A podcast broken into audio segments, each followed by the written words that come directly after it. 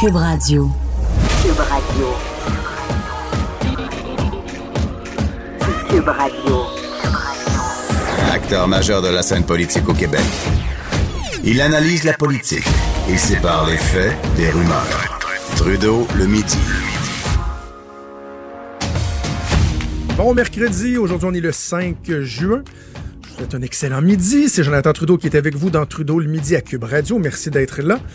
Euh, je, commence ça de façon... euh, c'est c'est très très léger, mais... euh, tu sais, je sais pas, peut-être vous êtes un peu déprimé, peut-être c'est- c'est c'est une journée qui est grise pour vous, quoi qu'on nous annonce enfin du, du beau temps pour les prochains jours. On va avoir un beau week-end pour le Grand Prix de Formule 1 à Montréal.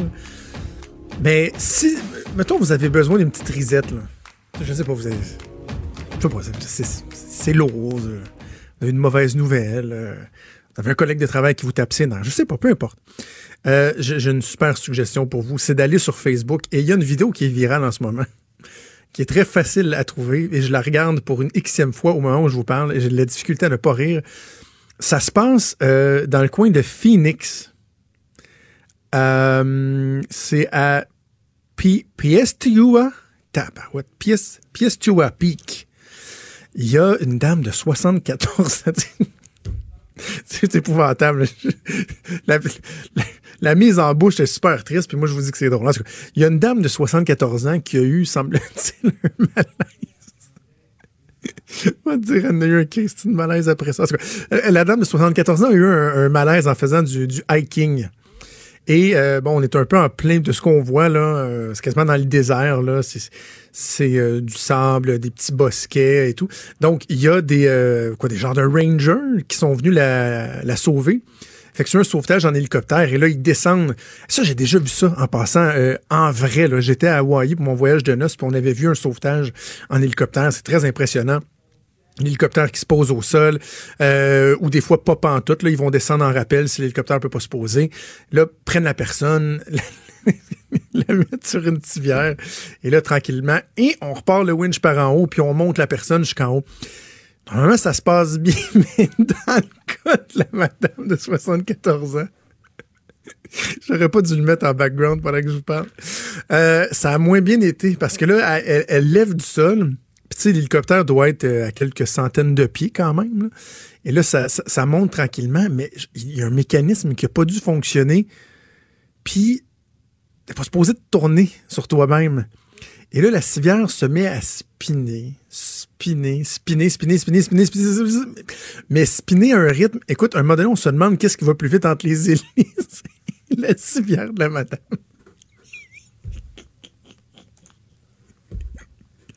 Je m'en vais tellement en enfer. Parce que tout le monde trouve, ça drôle, mais moi, j'en ris en ongle. Ça va être euh, on record que je trouve ça drôle. Euh, c'est impossible de pas rire. Je vous le dis, là, si vous êtes sceptique, allez sur, euh, sur, sur Internet. On pourrait peut-être la mettre sur la page de Cube Radio, s'il y a quelqu'un qui peut faire ça. Bref, ça fait rire, mais rassurez-vous, on m'a dit que la dame était correcte, qu'elle avait déclaré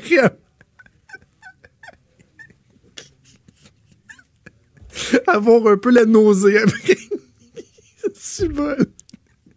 Ah, on l'aurait eu à moins. Moi, tu me mets sur euh, les, les trucs dans les parcs, tu que tu tournes, là. Tu mets là-dessus 15 secondes, j'ai mal au cœur pendant deux jours. J'étais jeune au primaire. Un moment j'étais au, au parc Pépin à Laval, je m'en souviens. Et euh, j'avais fait une bonne run là-dessus. Là. Tu sais, j'ai couru, couru, couru, puis là, tu te laisses tourner, tu te laisses tourner. Et j'ai pogné le tournis. Ça a duré 24 heures. Je vous le jure, là. Mon souvenir, il est indélébile. J'ai eu mal au cœur pendant 24 heures. Je suis plus jamais rembarqué là-dedans. Euh, tout ce qui tourne me, fout la chienne. Et là, ce que cette pauvre dame de 74 ans-là a vécu, c'est digne des, euh, des, entraînements de la NASA. Tu sais, ce qu'ils font, les forces G que cette dame-là a dû en- endurer, c'est assez exceptionnel. Alors voilà, vous avez besoin de rire. Peut-être que je vous ai fait rire juste en le racontant, souhaitons-le, mais euh, allez voir l'original, vous allez voir, c'est très, très, très drôle. Euh, ouais, ok. Je m'en allais enchaîner avec quelque chose de pas mal plus lourd. Je vais, je vais prendre un, un sujet entre deux, tiens. Euh, je vais vous parler du maire d'Amstead, le bon maire Steinberg, qui avait tant fait parler de lui le 5 avril dernier suite euh, au dépôt du projet de loi euh, du gouvernement caquiste, projet de loi 21 sur la laïcité, qui a commencé à être euh, étudié en commission parlementaire. Juste pour rappeler la mécanique, il y a quelques semaines, c'était la commission particulière, donc des groupes qui venaient se faire entendre sur invitation pour donner leur avis. Là, on est à l'étape de l'étudier. C'est uniquement les parlementaires qui l'étudient article par article. C'est là que, si nécessaire, il y aura des amendements qui seront apportés et que le projet de loi sera adopté. Donc, 5 euh, avril, on était quoi? Le lendemain ou sur le lendemain, je pense, du dépôt de loi par euh, Simon Jolin Barrette et le maire d'Amstead, on s'en souviendra, qui avait déclaré que ce projet de loi-là euh, était ni plus ni moins que du nettoyage ethnique. Ethnic cleansing, avait-il dit. Ce qui était épouvantable, inacceptable pas je pense qu'on a fait quatre jours à ajouter là-dessus. Il y avait toujours de quoi de plus à dire. Et euh, on évaluait même la vitesse des dénonciations de tout un chacun. Souvenez-vous, en Valérie Plante, qui était à quelque part en, mission pour, euh, euh, pour la ville et qui avait, qui avait mis cinq jours avant de réagir. C'était fait ramasser pas à peu près. Bref, il y avait une belle unanimité autour du fait que le maire de Hampstead est un con. Je ne sais pas comment le dire autrement que ça. Je suis désolé, je veux pas être vulgaire, mais il faut vraiment être con pour aller faire un rapprochement entre le nettoyage ethnique et euh, le projet de loi 21 qui vise à interdire le port de signes religieux chez des personnes autorités, en autorité dans certains postes bien précis euh, au sein de l'État. C'est ridicule de faire cette comparaison, cette comparaison-là. D'ailleurs, euh, particulièrement dans une semaine où on souligne le 75e anniversaire du débarquement de Normandie, on se rappelle l'ampleur des atrocités qui ont été vécues lors de la Deuxième Guerre mondiale. Et je pourrais même rajouter à, ça hein, l'utilisation du terme génocide dans le rapport d'enquête sur euh, les femmes autochtones euh, assassinées disparues, qui fait beaucoup réagir. Puis là, tu regardes ça, on, souligne les événements, les atrocités de la Deuxième Guerre mondiale, plusieurs millions de morts. Et là, on dit, bon, OK, là, ben, là, bon, pour les femmes autochtones, on peut en discuter, on peut en débattre. On peut assurément ne pas être d'accord, mais il y a eu des atrocités qui ont été commises, évidemment, là aussi. Mais est-ce que le terme est judicieux, oui ou non? Est-ce qu'on ne vient pas travestir la définition du terme génocide? On en a parlé, on peut continuer d'en parler. Mais là, même à l'autre bout du spectre, il y a est-ce qu'on peut parler de, de, de, de, de termes reliés au phénomène du génocide, nettoyage ethnique? Lorsqu'on parle du projet de loi sur la laïcité, évidemment que la réponse c'est non. C'est la réponse c'est non. Et là, euh, bref, on n'entendait plus parler du maire d'Amstead depuis, euh, depuis ce temps-là. Et hier, il y a le conseil municipal de la ville d'Amstead qui a voté euh, à l'unanimité, sauf un conseiller qui semblait avoir certaines réserves. Je pense qu'il a voté quand même en faveur, mais avec, réserve, disant que, et, je cite, la ville de ne reconnaîtra pas la légitimité d'aucune loi qui est une discrimination inhérente comme celle-ci. C'est ce que le maire William Steinberg a dit à l'issue du vote de son conseil municipal. Il a dit ça à Global News. Donc, dans le fond, le maire de la municipalité d'environ 7000 habitants, il dit, nous, ce qu'on va faire, c'est de la désobéissance civile. Carrément. C'est carrément ça.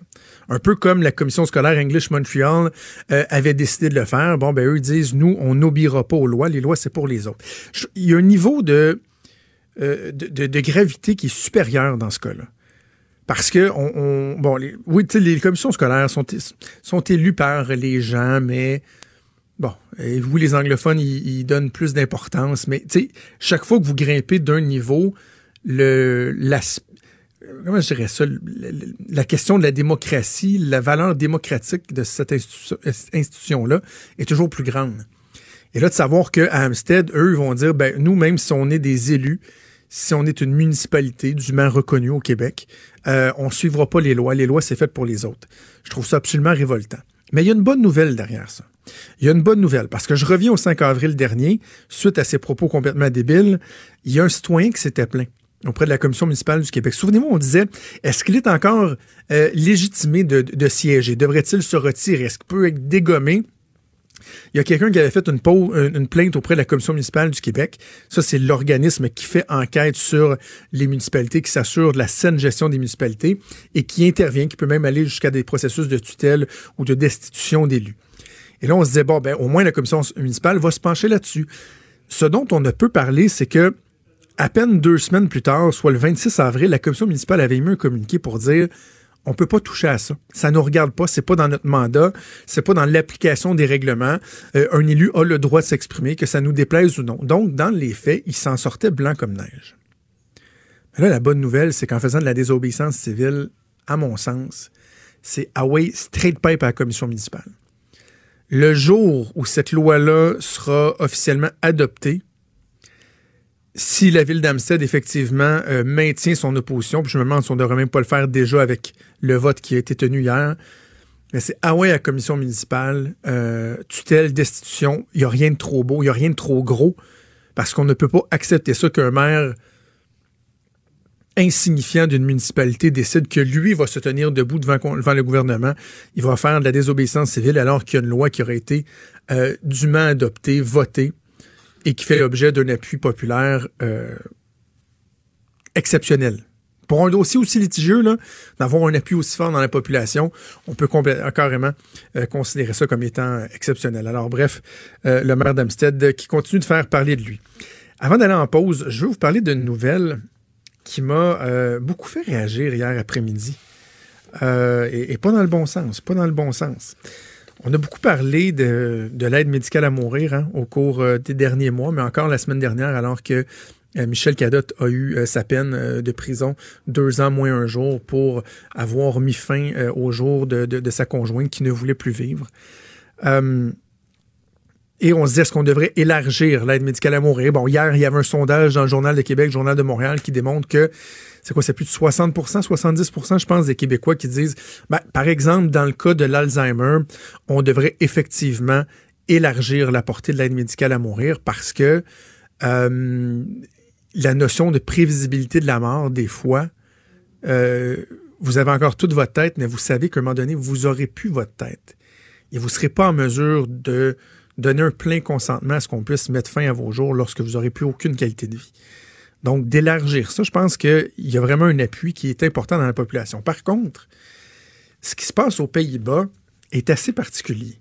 Je ne sais pas si vous avez vu cette histoire-là. Une jeune femme de 17 ans, Noah Potoven, qui était euh, active sur les médias sociaux, venait même de publier un livre une jeune fille qui l'a pas eu facile. Elle l'a pas eu facile. Euh, elle a subi plusieurs agressions sexuelles, des viols commis euh, lorsqu'elle était plus jeune. On parle de trois agressions, des actes de violence alors qu'elle assistait à des fêtes d'enfants. En plus, plus tard, à l'âge de 14 ans, elle a été violée par deux hommes. Et euh, ça a engendré chez elle, et on peut, facilement le comprendre, là, un trouble de stress post-traumatique, une grave dépression et des problèmes d'anorexie. Cette adolescente-là, parce que c'est une adolescente, elle n'était pas encore adulte, avait euh, plus le goût de vivre, avait suivi plusieurs traitements. Et éventuellement, euh, elle a eu l'autorisation de son médecin, de ses médecins, d'avoir recours à l'euthanasie. Donc, euh, oui, dimanche dernier, Noah Potoven est décédée. Elle a été euthanasiée parce que pour elle, son mal de vivre était tant était telle, ses, souffrances psychologiques étaient tellement insurmontables qu'elle ne voyait pas de suite. Elle a décidé qu'elle voulait qu'on l'aide à mettre fin à ses jours.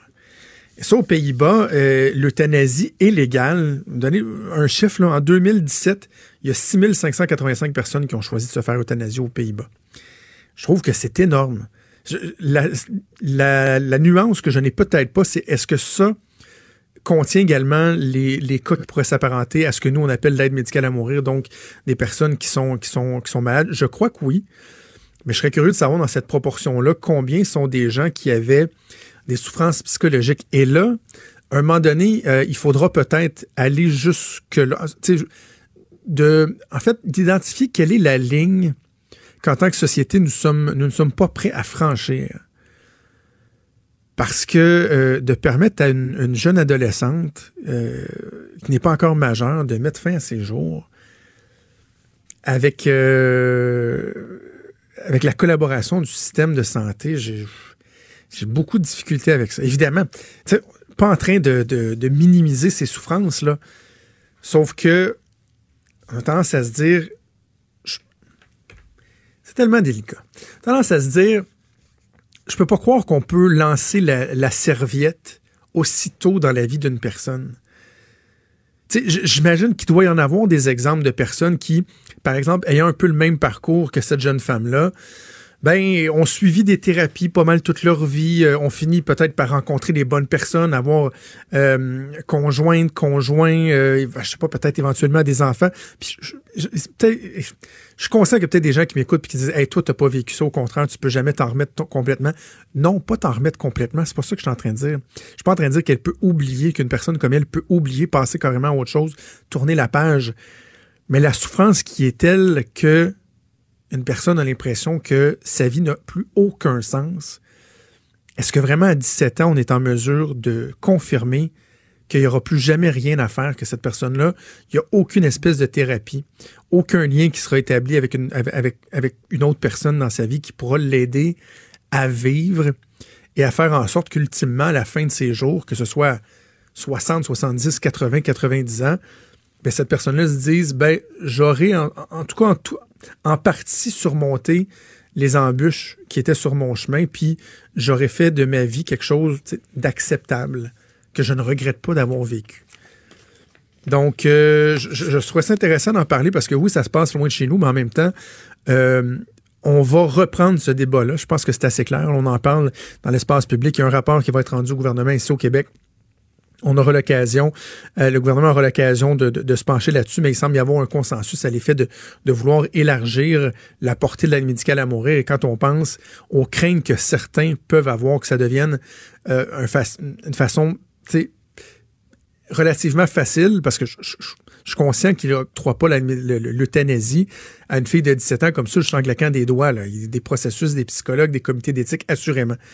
Mais reste que ça fait qu'on se rend compte que cette question-là, on devrait euh, assurément se la poser et qu'on soit prêt comme société à établir nos propres limites en la matière. Bref, un débat qui va continuer de faire réagir. Bougez pas, on revient dans un instant.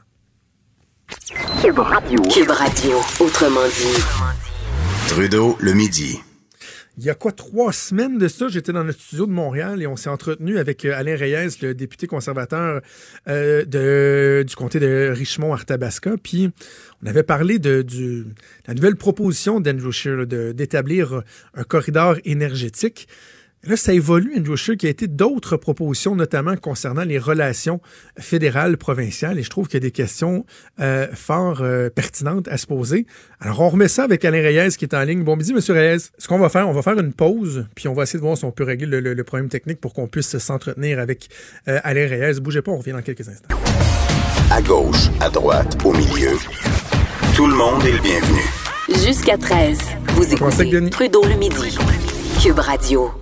On est de retour. On avait un problème technique avec la ligne téléphonique, donc peut-être qu'on aura l'occasion de parler à Alain Reyes un peu plus tard, mais ça va nous permettre d'enchaîner immédiatement avec mon prochain invité, Denis Anger, mon historien préféré. Comment ça Ben va? Oui, notre rendez-vous de tous les mercredis midi, ça va super bien. euh, super bien. Nous, ça va bien. Ça va mieux que les gens qui, euh, il y a 75 ans, aujourd'hui, 5 juin 1944, ils étaient 150 000 dans près de 7 000 bateaux à se faire brasser, mais euh, pas, pas rien qu'à peu près, sur les eaux tumultueuses de la Manche. Donc, on rappelle, demain, 6 juin, c'était le débarquement de Normandie qui, en principe, aurait dû avoir lieu le 5.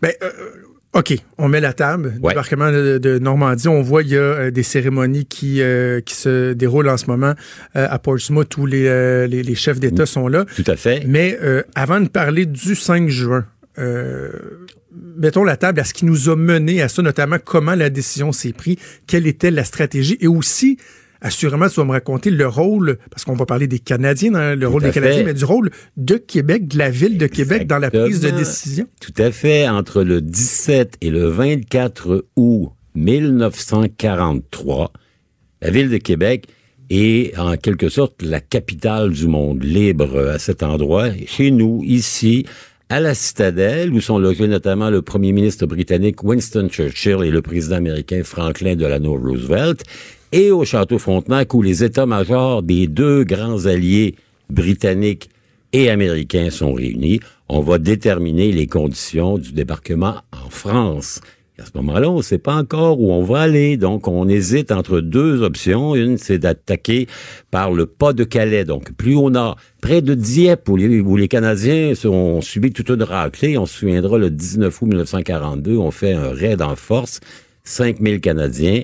Les pertes sont énormes. Sur 5 000, il y en a près de 3 500 qui ont été tués, blessés ou faits prisonniers. Donc, on a ce choix. Le Pas-de-Calais qui est plus proche et plus facile et la Normandie qui est plus loin, mais qui est moins bien défendue par les Allemands qui, eux, sont convaincus que les Alliés vont envahir la France par le nord, par la région du Pas-de-Calais. C'est plus proche, d'une part. Et deuxièmement, eux, ils pensent que pour faire une invasion réussie, il faut avoir un port. Hein, parce que une armée moderne, Ben oui. des chars, des camions, des, des canons, il doit y avoir un port où les débarquer. Donc eux, ils pensent ils vont aller au Havre, ils vont aller à Dieppe, ils vont s'essayer sur la côte de Belgique, ils vont peut-être aller. Ils pensent pas à la Normandie, il n'y a pas de port à proximité. Le port le plus proche, c'est Cherbourg. Il y a quand même toute une distance entre la plage de Normandie et le port de Cherbourg les alliés, l'éclat de génie qu'ils vont avoir ici à Québec, on va leur présenter un projet en disant avec ça, on peut aller en Normandie, on va construire deux ports, des ports artificiels qu'on appelle les ports Murlbury, M-U-R-L-B-E-R-Y. Ce sont essentiellement des vieux bateaux et des caissons en béton qu'on va traverser avec un bateau depuis les ports de Portsmouth, de Southampton et de Plymouth en Grande-Bretagne. On va les amener dans la baie d'Aromanche et on va les couler là. Donc ces bateaux-là qui sont les caissons, ça fait un quai. Et sur ce quai, évidemment, on va pouvoir débarquer des chars d'assaut, des camions, des canons, du ravitaillement, parce que il y a 150 000 hommes qui débarquent au matin du 6 juin 1944. C'est la plus grosse opération amphibie de l'histoire de l'humanité. Donc, tu dis les Allemands se disaient, il n'y a pas de port. Ils Exactement. Il n'y a, a- a pas de quai, donc ils peuvent pas descendre là. Il n'y a pas de port. Donc, fait eux, ils ont fait ils ont leur un, un bring your own port. là. Exactement. Donc, ils voyagent avec, Exactement. avec ces bateaux-là. Avec ces là, deux ils grands coulent. quais, ils coulent les quais, et non seulement il y a ça, mais ils amènent aussi leur provision d'essence. Ils ont un pipeline, hein, un gros tuyau. Ils vont le dérouler depuis l'Angleterre jusqu'à la France, ce gros tuyau, ce pipeline sous- sous-marin, et ça va leur permettre de s'alimenter évidemment dans la ressource numéro un d'une armée moderne en campagne, l'essence, indispensable à la progression. Donc, les Allemands sont étonnés, et après la guerre, le général qui commandait le front de l'Ouest, le maréchal von Rundstedt, va dire que l'étonnement a été complet lorsqu'ils ont vu que les Alliés débarquaient en Normandie. Bien sûr, on avait fait ce qu'on appelait le mur de l'Atlantique, on avait mis des retranchements, mais la Normandie était pas complètement faite. Et ensuite, de ce côté-là, on avait mis des troupes qui étaient plus fatiguées. Donc, il y avait beaucoup des troupes, qu'on appelle des divisions d'armée. Il y a des catégories 1, 2, 3. 1, c'est les meilleurs. Les 2, c'est pas pire. Les 3, c'est les plus vieux, les gens qui sont à ressources limitées. C'est eux qui étaient notamment sur la Normandie. Pas mal de gens qui étaient notamment des Russes qui avaient accepté, des Ukrainiens qui avaient accepté de porter les couleurs allemandes. Donc, ils sont super étonnés. Et l'envergure des moyens, elle est colossale. J'ai parlé de 150 000 personnes, près de 7 000 bateaux, 3 000 avions, cinq divisions. Hein, des divisions, c'est à peu près 14 000 hommes chacune, dont une canadienne, la deuxième division canadienne, qui euh, s'enorgueillit d'accueillir en son sein les gars d'ici, les gars du régiment de la Chaudière, qui sont commandés par un type qui va avoir une carrière extraordinaire, qui s'appelle le lieutenant-colonel Paul Mathieu. Paul Mathieu, après la guerre, va devenir le sous-ministre de la Défense du Canada. Les gars de la Chaudière sont embarqués sur les 14 000 Canadiens. Ils sont avec eux autres. Ils vont débarquer dans un endroit qui s'appelle Bernières-sur-Mer. Et d'ailleurs, dans la région de Québec, il y avait, avant les fusions municipales, une ville qui s'appelait Bernières et qui rendait hommage à ces soldats canadiens qui, au matin du 6 juin 1944, se sont tirés à l'eau sur une plage qui s'appelait Juno. Il y avait cinq plages, cinq divisions. Donc, il y avait deux divisions américaines qui avaient deux plages, Utah, Omaha, trois divisions, une canadienne qui était Juno et deux britanniques qui étaient Gold et Sword. J'ai bien pratiqué, je me suis, euh, me suis, me suis ramené Eh oui. un peu. Et, et c'est un événement extraordinaire parce que ça va vraiment marquer le début de la fin de l'Allemagne nazie, ce qui est Attends, épouvantable. av- avant qu'on parle du débarquement comme tel, re- reprenons un, un petit pas de recul.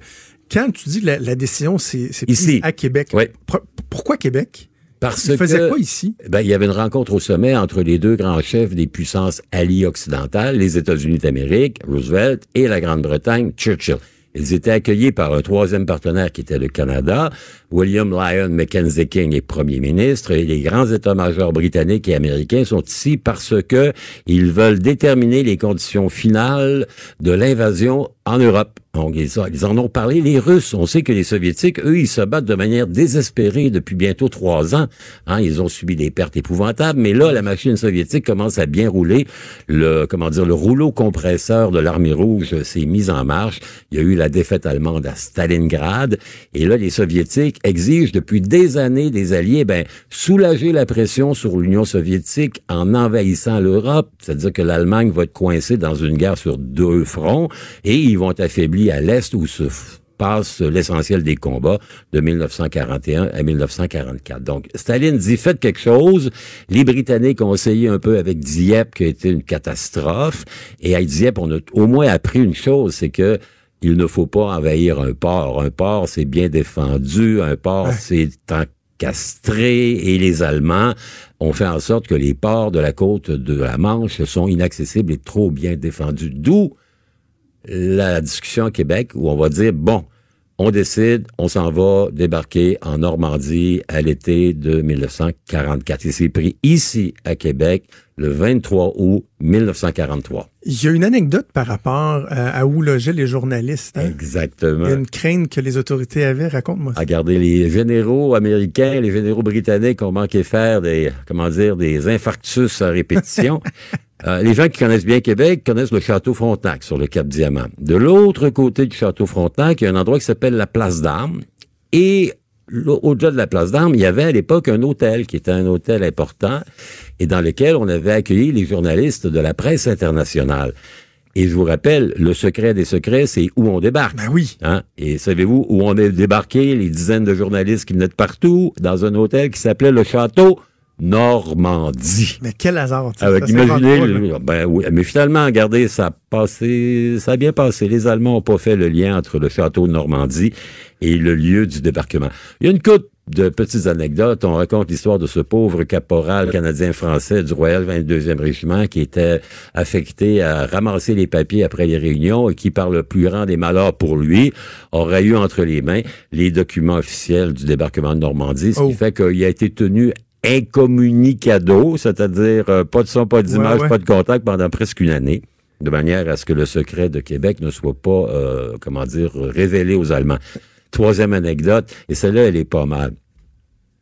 Quand j'étais gamin, il y avait une expression, les plus anciens, par une jeune fille était pas gentille, on disait c'est une piquerette. OK. Hein, C'est une piquerette. Or, piquerette, il y a une connotation qui est liée à la conférence de Québec de 1943 les Américains souhaitaient avoir une manière de transférer leurs avions des États-Unis à l'Europe de manière plus efficace. Là, ils faisaient qu'ils fassent un grand tour, passer par Terre-Neuve, passer par euh, le Groenland, passer par l'Islande. Et il y a un inventeur américain qui est arrivé avec une suggestion de construire un porte-avions flottant construit dans un matériau qui s'appelait de la picrette. Pycrete. P-Y-K-R-E T-E. C'était une espèce d'amalgame de glace et de copeaux de bois et ça flottait plutôt relativement bien. On croyait faire une grande piste qu'on aurait pu mettre au milieu de l'Atlantique. Les avions arrivent, on remet de l'essence et ils retournent vers l'Angleterre. Euh, Et il y avait un, général, un, un amiral d'ailleurs britannique qui avait voulu faire une démonstration de ça, la piquerette. Donc il est arrivé avec un gros bloc dans la salle de réunion. L'amiral en question s'appelait Lord Mountbatten. Mountbatten, ça c'était c'est le mononcle du prince Philippe, qui est l'époux de Ben la oui, reine de la Élisabeth. grande famille, Lord euh, Mountbatten, exactement, qui était le dernier vice-roi des Indes et qui était aussi beaucoup celui qui a envoyé les Canadiens à la boucherie à Dieppe en 1942. Ça, c'est le côté de lui que l'on reconnaît moins. Et il dit, c'est tellement solide et tellement stable qu'il fait une démonstration, il sort son pistolet et il tire sur la pièce de Pie Creek, de Picrette. La balle ricoche et va frôler l'oreille du général qui commande en chef les troupes américaines, le général Marshall. Imaginez l'émoi dans la salle du château Frontenac autour de ce bloc de Picrette euh, qui est qui est resté qu'un projet puisque éventuellement les, Ils, ouais, ils ont, ils ont laissé faire. tout à fait la piquerette n'a pas eu de succès. Mais moi je me La souviens, piquette. une piquerette c'était quelqu'un qui était pas agréable dans le Ouais, c'est comme quand on boit de la piquette. Ah, Ça la ressemble. piquette, c'est la cousine de la Ça piquette. ressemble un peu. OK, euh, débarquement. Bon, Ouais. Euh, tu, tu viens de parler d'un peu de la dynamique, euh, l'Union soviétique, etc. Est-ce que au moment du débarquement, on sait que ça va être, pardonne-moi l'anglicisme, un tipping point, là, que qu'on gagne ou qu'on perde cette bataille-là, que il y a un rôle, il- va se passer de quoi de très gros. Tout le monde était conscient Les de la, alliés la de occidentaux, oh, tout de à fait, ils savent très bien que s'ils sont repoussés sur les plages du débarquement, la libération de la France et la libération subséquente de l'Europe va prendre des années de plus. C'est clair. Et d'ailleurs, le commandant en chef américain qui s'appelle Dwight D. Eisenhower, le président Eisenhower après, mais là, il est le commandant en chef des Alliés, il va écrire un discours en cas de, comment dire, d'échec OK. où il accepte tout le blâme de la, de la décision, puisque c'est une décision qu'il a prise un peu malgré la météo. Je vous racontais en début d'entrevue que le 5 juin 44, ils sont dans des bateaux et ça brasse beaucoup. Il fait pas beau, il fait pas beau sur la Manche. On devait envoyer les forces de débarquement le 5. On les embarque dans les bateaux le 4. On les fait passer 24 heures et on se dit météo. Eisenhower va dire il y a une petite fenêtre de pas pire temps qui est prévue pour le 6. Il dit, bon, OK, on y va. D'ailleurs, les mots exacts, c'est let's go. Allons-y. Et finalement, ça va d'autant plus surprendre les Allemands, parce que les Allemands, un, la Normandie, c'est loin, il n'y a pas de port. Ils ne sont pas certains que c'est le bon endroit. Deux, il fait un sale temps à tel point que le, commandant en chef des troupes allemandes en France s'appelle le maréchal Erwin Rommel, le fameux Rommel, le renard du désert, et il va prendre un congé. Il dit, bah, il fait pas très beau, je vais aller voir, c'est l'anniversaire de mon épouse, donc il part, il achète une paire de chaussures, il prend sa voiture et il s'en va en Allemagne retrouver son épouse, et il est pas là le 6 juin. Or, c'est lui qui a dit et qui a fait en sorte qu'on fortifie euh, complètement les plages de la côte atlantique. Il a dit la bataille, elle va se décider dans une la première journée. C'est-à-dire que lui, son objectif, c'est il faut repousser les alliés à la mer, les empêcher de s'installer. Et il dit cette journée-là, ce sera le jour le plus long. Et si jamais il y a des auditeurs qui veulent se remémorer de manière intéressante, allez un peu partout dans les sites et allez voir un film qui s'appelle Le jour le plus long. The Longest Day. C'est vraiment une euh, euh, méga production d'Hollywood, début des années 60, avec de, de très grands comédiens. John Wayne joue le rôle d'un, d'un colonel américain de parachutiste, Henry Fonda, un général américain. Tous les grands sont dans ce film-là et ça raconte de manière assez exacte les circonstances du débarquement de Normandie de juin 1944. Ce qu'il faut dire, donc, les Alliés vont débarquer, ils vont avoir des gros problèmes. Par exemple, les Canadiens, nos Canadiens, nous autres, la deuxième division, il y a aussi des gars de Sherbrooke, parce que les Canadiens envoient une division d'infanterie, ils envoient aussi une, brigade, une brigade blindée, des chars d'assaut. Euh, et ce sont les gens de Sherbrooke, les fusiliers de Sherbrooke, qu'on les appelle les hussards à l'époque. Ils vont débarquer, et leur objectif à eux, c'est de dire, dans la journée, il faut se rendre à Caen. Caen, c'est une ville importante en Normandie, qui est pas très loin de la plage, une quinzaine de kilomètres. Et l'objectif, c'est d'être à Caen la journée. Savez-vous combien ça va leur prendre de temps pour prendre Caen, qui devait être Non. prise la première journée? Trois semaines. Oh! Ça va être une Hi. lutte épouvantable. Les Allemands se défendent pied à pied.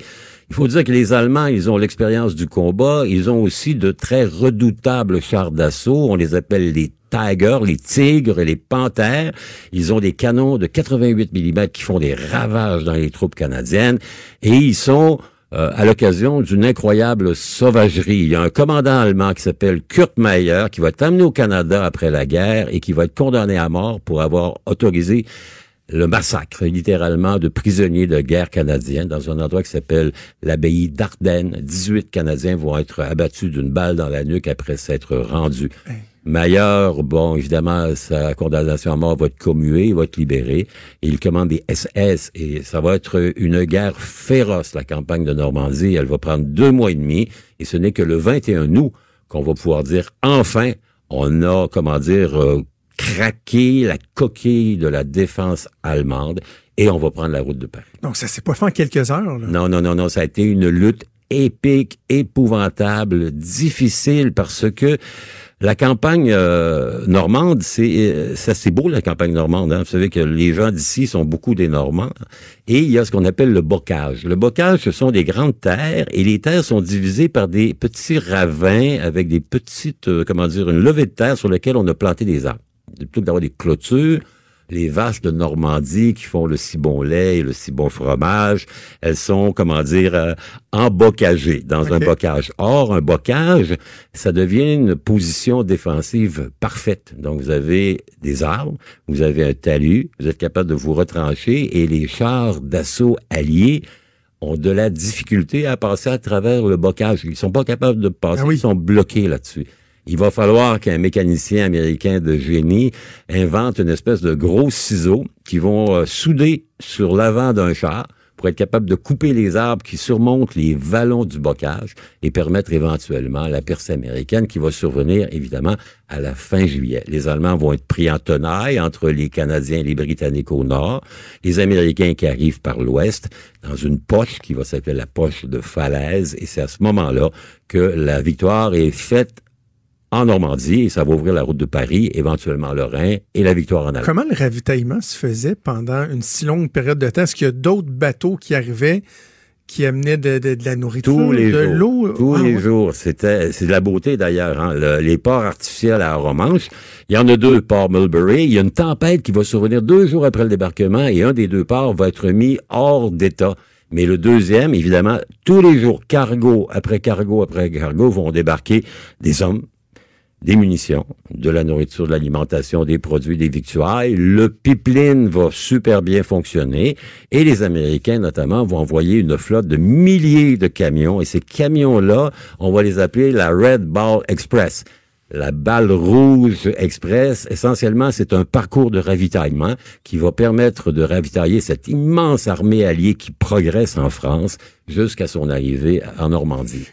Est-ce que c'est euh, pour des considérations techniques que, par exemple, les Allemands ont pas essayé de, de, de ceinturer, si on veut, de contourner, puis euh, d'empêcher les Alliés d'avoir accès à la Normandie, à leur part, tu sais, avec les avions, les bateaux. C'est- c'est- c'est pas l'Allemagne n'est que le combat ne se soit pas déplacé L'Allemagne l'eau. n'est plus ce qu'elle était euh, à cette époque-là. Les forces allemandes sont vraiment embourbées en Union soviétique. hein, et à peu près en même temps que le débarquement de Normandie survient, donc on parle du 6 juin 1944, moins de deux semaines plus tard, le 15 juin, l'armée rouge va lancer une opération offensive qui s'appelle l'opération Bagration, qui est la plus grosse offensive jamais vue de tous les temps. 3 millions de soldats russes, 10 000 chars, 5 000 avions vont enfoncer la ligne de défense allemande en Russie. Et ça fait que les Allemands sont incapables d'envoyer autant de renforts qu'ils le pourraient en Normandie. Donc la guerre sur les deux fronts fait en sorte qu'ils n'ont plus la force pour faire l'un et l'autre. Ils vont se défendre avec opiniâtreté jusqu'à la fin d'août. Mais au moment où la poche de falaise est prise, on dirait que le moral s'écroule et là, c'est la retraite en débandade, la course jusqu'à euh, l'automne sur le bord du Rhin. D'ailleurs, ça va permettre à- notamment de sauver Paris. Adolf Hitler, qui est un moyen malade, tellement malade qu'il avait été, euh, comment dire, le 5 juin, il s'en va se coucher, il dit, bon, je vais me coucher, je ne veux pas être réveillé sous aucun prétexte. 6 juin au matin, quand les Allemands apprennent que le débarquement est en cours en Normandie et qu'ils souhaitent que l'on dégage les réserves euh, de chars d'assaut allemands pour repousser les Alliés, le chef de l'état-major allemand, qui s'appelle le colonel général Jodl, qui va être pendu d'ailleurs à Nuremberg, euh, il dit, ben moi, je peux pas, on peut pas donner d'autorisation parce que le Führer dort, il a demandé de déranger. pas être réveillé. Ah oui. Imaginez qu'à la fague. Hein, la circonstance. Rommel est pas là, Adolf Hitler dort, les officiers supérieurs sont pas dans leur poste de commandement puisqu'ils ont ce qu'on appelle un jeu de guerre, un Kriegspiel, qui est organisé quelque part à Rennes. Donc, les, les personnes qui est là, on était chanceux. On était chanceux, ça a bien tombé. Euh, comme dirait, euh, je sais pas, le bon Dieu était de notre bord un peu. Et les Russes l'ont été parce que les Russes, avec l'opération Bagration dont je vous ai parlé, ils vont enfoncer le front allemand et ils vont soulager, toute évidence, la pression sur nos gars qui sont en Normandie. Ça n'empêche pas que les pertes ont été euh, substantielle. Il y a près de 2000 Canadiens qui ont payé le, le, sacrifice ultime en Normandie.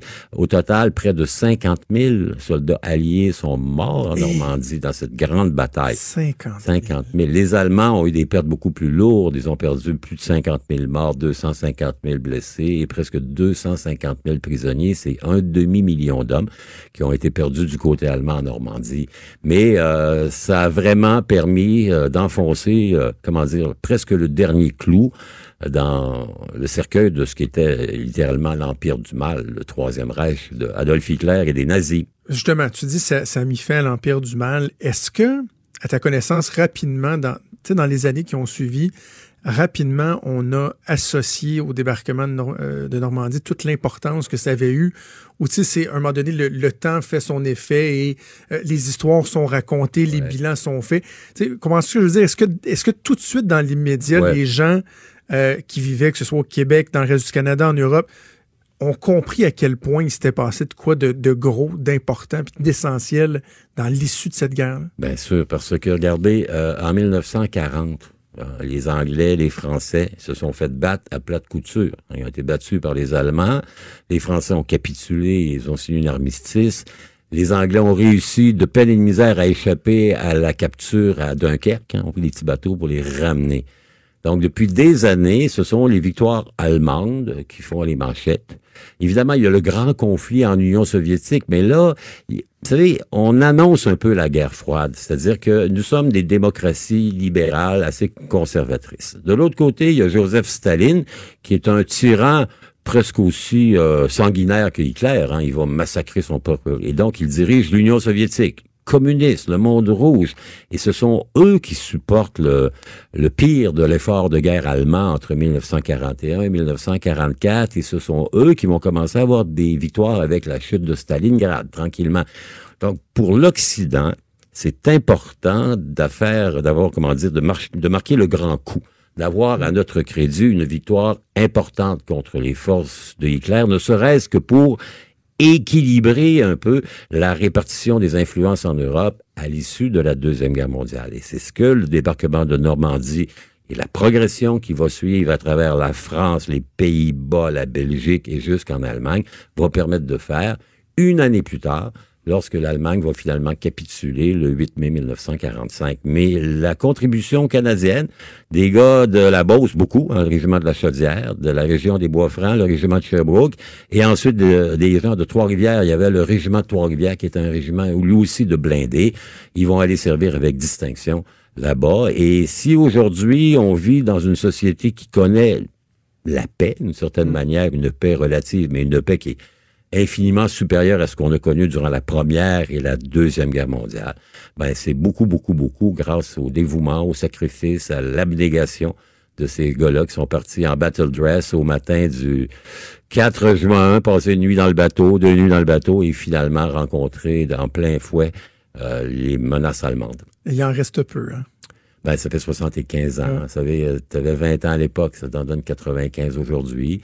Mais vous savez, leur, euh, leur contribution doit vivre pour toujours dans ceux qui ont la chance aujourd'hui, ici, euh, au Québec, au Canada, en Amérique, de vivre dans une relative liberté démocratique. Denis, ça a été un beau tour. N'est-ce pas? Merci Quelle beaucoup. aventure, hein? Merci beaucoup, Denis Anger, qu'on va re- retrouve, euh, qu'on retrouve à chaque mercredi. On Ben se oui, à la semaine prochaine. Merci. C'était Denis Anger. Bougez pas, on revient. Jusqu'à 13. Vous écoutez Trudeau le midi. Cube Radio. On est de retour. Euh, deux, trois trucs dont je voulais vous parler. On va parler de Grenby, tiens, pour commencer. Euh, en fait, toutes les, les- les- situations qui touchent nos enfants, on en parle de plus en plus. Il se passe des atrocités, c'est épouvantable. Ce matin, bon, il y a une jeune fille là, à Laval qui a été ligotée, une jeune fille de 8 ans. Les autorités qui étaient sur le, bord de déclencher une alerte Amber, bon, finalement, ils l'ont retrouvée. Euh, j'ai vu, j'ai pas les détails, mais j'ai vu passer une histoire d'un enfant de 5 ans, je pense, encore dans, la grande région de Québec, retrouvé dans une rue. La semaine dernière, c'était un enfant de 3 ans qui était seul dans la rue, alors que sa mère et sa belle-mère et sa grand-mère avaient été arrêtés l'année d'avant parce qu'il avait resté, laissé les deux enfants de 2 ans tout seul dans un appartement. Il s'en passe plein d'affaires. Et à, tous les jours, ça nous fait nous poser davantage de questions. Et là, dans le cas de Granby, au cours des, derniers jours, il y a plusieurs éléments d'information qui font surface. Tout ça arrive en même temps, alors que, bon, on avait eu le gros de l'information dans les premières heures, premiers, premiers jours. Par la suite, on avait moins eu. Mais là, il y a eu, euh, par exemple, un rapport complètement troublant euh, de la commission scolaire de l'école qui a été rendu public, où on voit les échanges textos, les messages qui étaient envoyés par le père, pratiquement sur une base quotidienne euh, où on pouvait voir que cet enfant-là n'allait pratiquement jamais à l'école, était retiré de façon presque systématique de l'école par ses parents et que semblerait qu'il n'y a pas eu davantage de, suivi. Euh, donc, oui, c'est ça. Je parlais des textos également, le, rapport de la commission scolaire. Et, là, moi, il y a un élément qui m'a rendu profondément mal à l'aise, par exemple. Je, je, vais faire bien attention parce que c'est sensible. Mais on a appris hier que euh, la mère de la jeune martyre de Granby euh, avait obtenu les services d'une avocate et envisageait la possibilité de poursuivre au civil toutes les autorités impliquées, la DPJ, commission scolaire, le DPCP, je pense, tout y quanti, tout le monde y passerait. Je ne sais pas vous, mais moi, j'ai un énorme malaise. J'ai un énorme malaise parce que ce qu'on a appris sur le, passé, sur l'attitude, sur la relation ou la non-relation que la mère de cette jeune fille-là avait avec sa fille, c'était vraiment pas réjouissant. C'est vraiment pas réjouissant. Je comprends que la mère, elle a des problèmes, euh, mais il y avait des éléments suffisamment inquiétants pour qu'on confie la garde complète au père. Euh, on a dit que la mère avait pas vu sa fille depuis pratiquement un an lorsque les événements sont survenus. Bon, euh, des incidents euh, avant même la venue au monde de la petite fille où la mère est enceinte, se donnait des coups de poing dans le ventre, etc. je suis pleinement conscient du fait qu'il y a des gens qui, malgré leur bonne volonté, leur bon vouloir, ne sont pas outillés pour faire face à leurs responsabilités. Mais en même temps, en même temps, d'avoir une situation où la mère de cette jeune fille-là pourrait poursuivre les autorités, je je sais pas. Je, je, hmm, pas convaincu. J'ai un certain malaise. Et une des questions, moi, que je me pose, j'aimerais ça savoir si c'est la mère qui a approché une firme d'avocats ou si c'est euh, la firme en question qui a approché la mère pour la sensibiliser au fait qu'elle avait peut-être une cause à faire avec ça. Qu'elle avait peut-être une cause. Bref, euh, j'ai un malaise. J'ai un malaise. On va voir ce que, ça va donner, mais je suis pas certain que euh, on est à la bonne place dans cette histoire-là. En terminant, je vous parle un peu de nationalisme ici. Il faudrait que je me trouve une alerte, là, un gros buzzer hein, hein, qu'on pourrait appeler l'alerte fleuron. Ah, attention aux fleurons, là, les fleurons québécois. M'a dire de quoi, tu te pars une binerie, là, un kiosque de limonade au coin de deux rues, là, puis ça marche, puis tu arrives un deuxième été, là, puis ça fonctionne, tu reviens en business. D'après moi, tu serais bon pour appeler ça un, fleuron. Tout devient des fleurons. Là, le dernier en liste, c'est euh, le groupe Maurice. Je vais être bien honnête avec vous, là. Jamais entendu parler de ça de ma vie.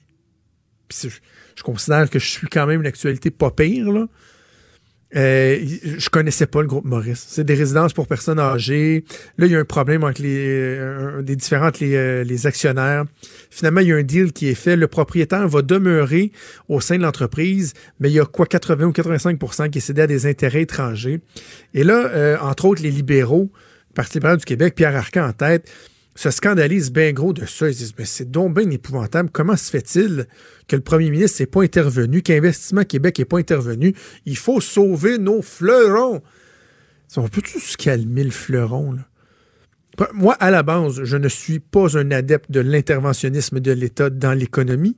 Je considère que l'État, son rôle, c'est de mettre en place des conditions gagnantes, on va les appeler comme ça, comme dans le temps que le référendum, des conditions gagnantes favorables, propices à ce que des gens veulent venir ici investir, à ce qu'on soit une terre d'accueil intéressante, que le monde ait envie de faire de la business, que par exemple de décider de maintenir un siège social au Québec, ça tombe sous le sens.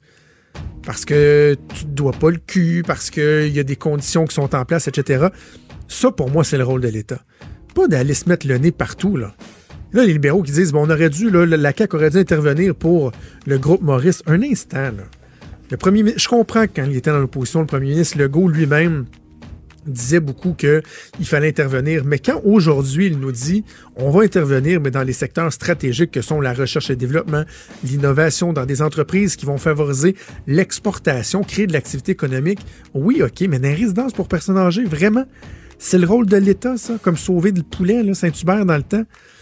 À un moment donné, le nationaliste, c'est beau, mais à un moment donné aussi, faut pas, faut pas pousser trop fort. Bref, c'est la nouvelle marotte du Parti libéral qui a encore questionné le premier ministre Legault là-dessus ce matin. C'est déjà tout pour nous. Antoine Robitaille s'en vient avec la hausse sur la colline. Merci à Joanie, à Hugo et à Véronique. Je vous donne rendez-vous demain à midi. Bonne journée tout le monde. Cube Radio.